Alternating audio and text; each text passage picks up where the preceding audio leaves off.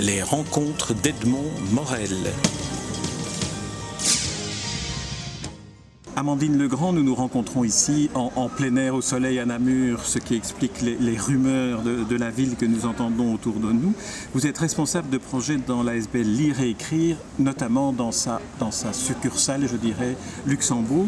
Alors nous nous rencontrons parce que vous avez lancé cette initiative d'inciter et d'inviter des auteurs à écrire des romans spécialement destinés à un public de liseurs, de lecteurs faibles. Alors décrivez-nous d'abord quel est le public que vous visez voilà, donc euh, nous sommes euh, une ASBL euh, qui propose des formations en alphabétisation, donc pour adultes.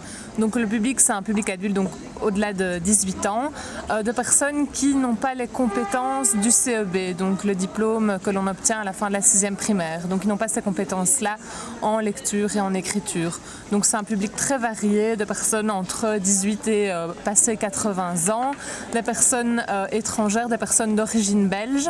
Et donc la, la, condition pour rentrer en formation dans notre SBL, c'est vraiment d'être, euh, euh, de ne pas être alphabétisé dans sa langue maternelle. Est-ce qu'on peut considérer que la première euh, motivation du public est d'acquérir une capacité de lire et d'écrire fonctionnelle? Oui, je pense que c'est vraiment le, premier objectif des personnes quand elles rentrent en formation, pouvoir se débrouiller dans la vie de tous les jours, euh, aider ses enfants qui sont à l'école. Et c'est vrai que le livre ne fait pas partie des, des, priorités quand les personnes entrent en formation, mais bien vite, il y a un intérêt pour les livres et les romans. On va y revenir après parce qu'une une question préalable concerne le, statut moral de ces personnes qui sont euh, dans l'incapacité de lire. Est-ce qu'ils ont euh, un sentiment parfois de, honte ou un sentiment de dissimuler et de trouver des, astuces pour euh, éviter qu'on ne se rende compte de ce handicap dont elles souffrent? Oui, évidemment. Je pense que ben, chaque cas est particulier, chaque personne euh, a sa propre expérience, les, propres causes de, son illettrisme, mais c'est vrai que souvent euh, il y a une certaine, euh, une certaine honte, un certain... comment dire? Une pudeur ou une non, il y a toute une série, j'imagine qu'il y a toute une série de mécanismes qui sont mis en place par ces personnes-là pour tenter de, ne pas dévoiler ce qui est finalement un handicap dont ils ne sont pas nécessairement ni responsables et sont principalement les victimes. C'est vrai que bien souvent ces personnes euh, mettent en place des stratégies euh, pour éviter de devoir assumer ou affronter le regard des autres. Euh, tel que ben, j'ai perdu mes lunettes, pouvez-vous me lire l'horaire du bus? Alors comment les accueillez-vous lorsqu'ils se frappent à votre porte? Comment, comment les accueillez-vous en, regard avec cette pudeur-là ou cette réserve-là?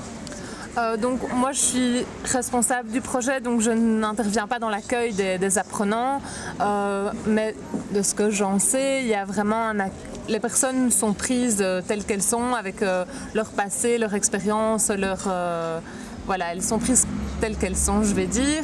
Euh, et euh, nous avons des agents de guidance qui euh, dont le rôle est un réel accompagnement psychosocial de ces personnes-là. Et avant d'entrer en formation, il y a un entretien et les personnes passent un test de positionnement, c'est le nom qu'on donne à cet outil qui permet d'évaluer si oui ou non elles font partie de notre public et dans le cas contraire de les réorienter vers d'autres organismes qui euh, pourront les prendre en charge. Alors venons-en au projet dont vous êtes plus directement responsable, qui est cette collection euh, de, romans, de, donc de littérature générale, mais spécifiquement conçue et écrite pour ce public-là. Alors quels sont les critères? Quel est le mode de fonctionnement de cette maison d'édition un peu particulière?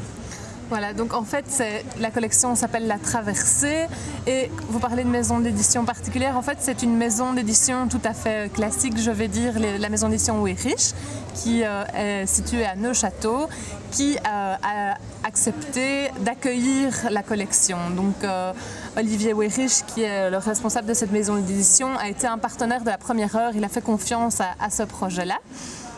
Et donc, pour revenir à votre question de la spécificité de, ces romans, c'est que, comme vous l'avez dit, ce sont vraiment des romans. Donc, c'est vraiment des, livres pour euh, le plaisir de lire. Ce ne sont pas des, livres d'apprentissage du français ou de la langue.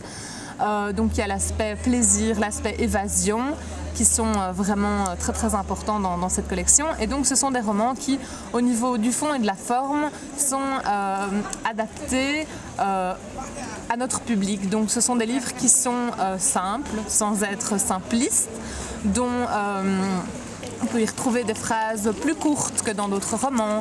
Euh, l'épaisseur des livres n'est pas trop importante, ce qui ne décourage pas le lecteur. Euh, les caractères sont un peu plus, euh, un peu plus grands. les mots sont des mots familiers ou alors utilisés dans un contexte qui permet de les comprendre. Donc tout est fait pour en fait rassurer le lecteur. Parce qu'il y a d'un côté la honte et puis il y a aussi cette crainte de d'aller vers le livre. Le livre est vraiment un objet sacré, un objet réservé à une élite. Et euh, là, vraiment, l'objectif, c'est d'accompagner le lecteur, de le rassurer constamment pour que page après page, il puisse aller jusqu'au bout d'un livre et puisse y trouver du plaisir. Ça, c'est vraiment aussi une dimension fondamentale.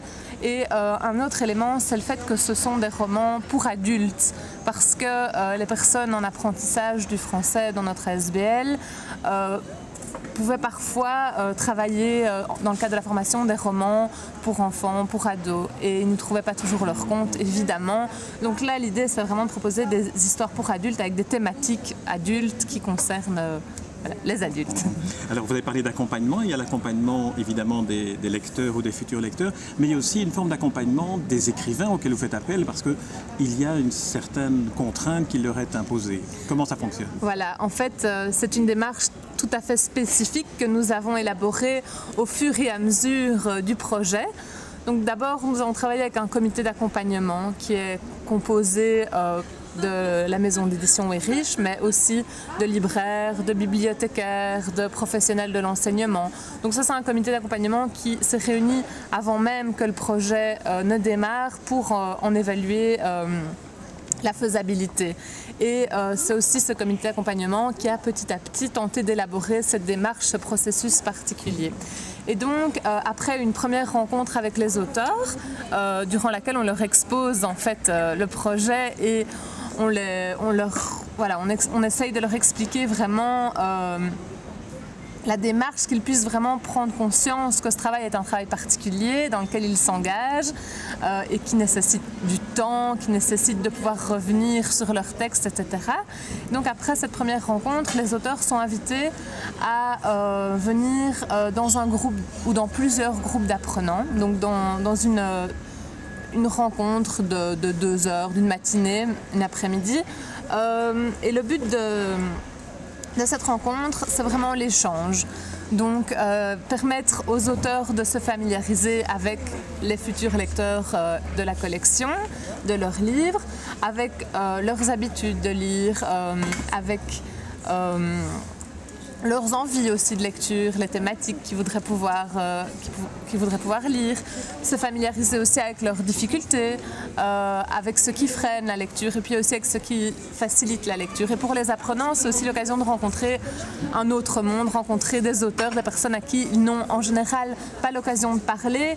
Et on remarque que c'est vraiment euh, une étape préalable essentielle pour que les auteurs puissent ensuite écrire avec vraiment une connaissance de ce public. Et c'est un bagage vraiment important pour eux et pour les apprenants de pouvoir aussi euh, être écoutés par, euh, par ces professionnels de, l'écriture, c'est vraiment quelque chose de très important et de très valorisant. Et donc, euh, suite à, à, ces rencontres, on invite l'auteur, accompagné d'un guide que nous avons créé, donc, euh, que l'on appelle le guide d'accompagnement à l'écriture, qui est en fait composé de tous les éléments qui ont pu émerger des différentes rencontres et d'autres expériences de lecture que nous avons eues avec les apprenants, dans lesquelles nous avons essayé d'identifier tous les éléments qui freinaient et tous les éléments qui facilitaient la lecture. Donc, euh, l'objectif de ce guide, c'est vraiment de proposer aux auteurs des balises pour les accompagner tout au long de l'écriture. Ce n'est pas un cadre fermé, on ne leur impose pas euh, un nombre de, mots par phrase, etc. Mais c'est vraiment pour les aider, les accompagner, leur donner des, mettre des, lanternes sur leur chemin.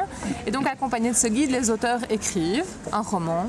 Euh, certains écrivent en une fois, d'autres au cours, pendant, euh, leur, écriture, décident de retourner dans des groupes et de tester, entre guillemets, euh, leur, euh, roman. Et donc, de ces rencontres, repartent, réécrivent la première partie du texte, continuent un petit peu, retournent dans le groupe. Et donc, dans un jeu d'aller-retour, ils construisent leur roman. Et ça, on s'est rendu compte, certains auteurs ont choisi de procéder de cette manière. On s'est rendu compte que le résultat était vraiment très, très bon dès, euh, dès la fin de, de cette étape-là. Euh, maintenant, les auteurs sont libres de procéder de la manière qui leur convient le mieux. Évidemment, certains préfèrent s'isoler, écrire tout d'une traite. Une fois que le roman est terminé, euh, les auteurs nous l'envoient et nous, euh, nous invitons des groupes d'apprenants de la province du Luxembourg et aussi d'autres provinces. On commence à, ouvrir un petit peu les horizons. Nous invitons des groupes à procéder à une lecture critique des romans donc euh, à des groupes, mais aussi à des apprenants qui lisent de manière individuelle. Donc on essaie vraiment de diversifier ces lectures. Et donc des groupes se lancent dans la lecture avec en général le formateur euh, et identifient tout au long de la lecture tous les éléments qui posent problème, tant au niveau de la forme, mais aussi du fond. Parfois les, les apprenants nous étonnent en disant mais ça c'est pas possible, il y, a eu un, il y a eu un crime, il y a eu un meurtre euh, et la dame ne lave que les draps, mais alors que le sang, mais il doit y en avoir plein sur le matelas aussi. Euh, ils vont jusque-là. Maintenant, certains qui sont, euh, je vais dire, habitués, euh, ont un esprit très très critique et, c'est très intéressant de les voir prendre part à, cette lecture. Et donc, quand les différents groupes ont terminé ce travail de lecture critique, moi je recueille tous les commentaires, les remarques, les suggestions que je compile et je rencontre une nouvelle fois l'auteur pour lui en faire part et euh, l'auteur donc est invité à retravailler son texte, à prendre en considération toutes ces remarques et à voir comment il peut euh, les prendre en compte, comment est-ce qu'il peut retravailler son texte pour le rendre plus accessible et pour euh, arriver à atteindre au final l'objectif escompté. Et donc ensuite s'ensuit euh, une série d'allers-retours entre l'équipe de lire et écrire et l'auteur jusqu'à arriver à, à, valider ce manuscrit qui sera ensuite euh, corrigé, édité et publié. Alors est-ce que dans les, dans les réunions d'auteurs et d'apprenants, il arrive que les apprenants suggèrent des, des sujets, des thématiques à aborder dans, dans, dans, les, dans les romans? Oui, c'est évidemment un point sur lequel... Euh, on revient. Euh, on trouve que c'est intéressant aussi de pouvoir entendre leurs envies de lecture. Et euh, ben, les, auteurs ne sont forcément pas obligés de suivre ces envies. Et puis il y a aussi euh, également autant d'envies qu'il y a d'apprenants.